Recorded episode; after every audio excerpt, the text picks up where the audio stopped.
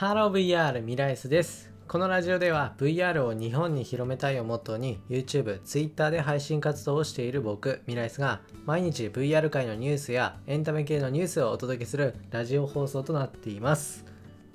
はい、ということで、まあ、今回始まったのは2021年の4月の23日。はい、今日ですね、めちゃくちゃ天気良くてですね、あの車運転してたんですけど、むしろ今日暑いぐらいで、うん、いや、夏かなって思うぐらい暑くて、で車の窓開けて音好きな音楽鳴らしてこう走ってたんですよね。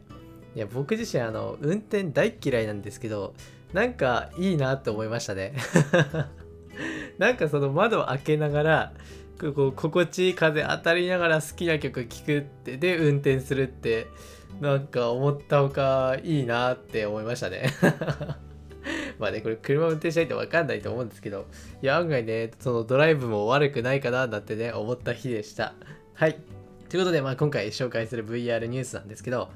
ファイザーが新工場で VR トレーニングを導入したという内容です。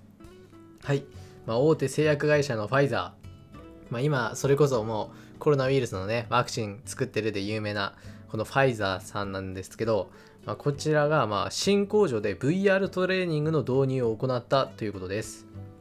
で実際のこの装置の 3D モデルそれを使って、まあ、工場稼働前にスキル習得をするという内容で、まあ、要はその工場を 3D スキャンして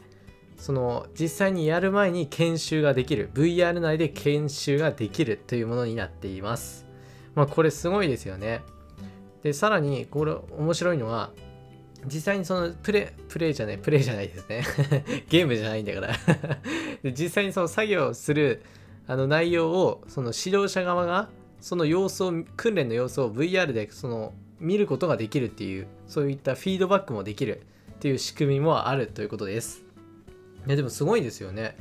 もうこの VR 内でっていうかこの VR がもう現実ともう差がないレベルまで来てるんですよね。こういった工場でも。しかもこれ医療系ですよ医療系。で最近だとやっぱりその医療系その救急のあの救命の方とかでもまあこの間ラジオで話しましたけどそっちの医療系のあの VR の活用っていうのがね結構進んでるみたいでで次はこの工場です工場。いや工場まで来たかっていう感じで、まあ、工場を実際に作るっていう現場で研修がてらでまあその VR を使うっていう内容ですね。しかもこのファイザーですからね。この大手のファイザー。いやこういう大手だからこそ今ねこの VR に関してまあ研究が進められているというか実際にこれを使っているというのが多いんじゃないかなと思っています。まあこれに関してはねまあすごいいい取り組みじゃないかなと思います、まあ、どこまでまあリアルなのかっていうのもまあ疑問には思うんですけどね。はい。ということで、まあ、今回はですねこのファイザーがね新工場で VR トレーニングを導入という内容をお伝えしました。まあ日本もね、日本もまあ製造業ですからね、製造いっぱいしますからね、本当に。まあ、日本で VR で研修なんていうのはいつ来るのかな日本遅れそうだからな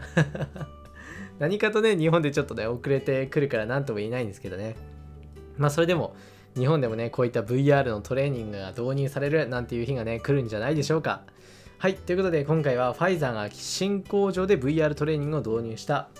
というニュースをお伝えしました。はい、それじゃあ今回はちょっと短いですけど、ここら辺で終わりたいと思います。それではまた別の配信でお会いしましょう。バイバーイ。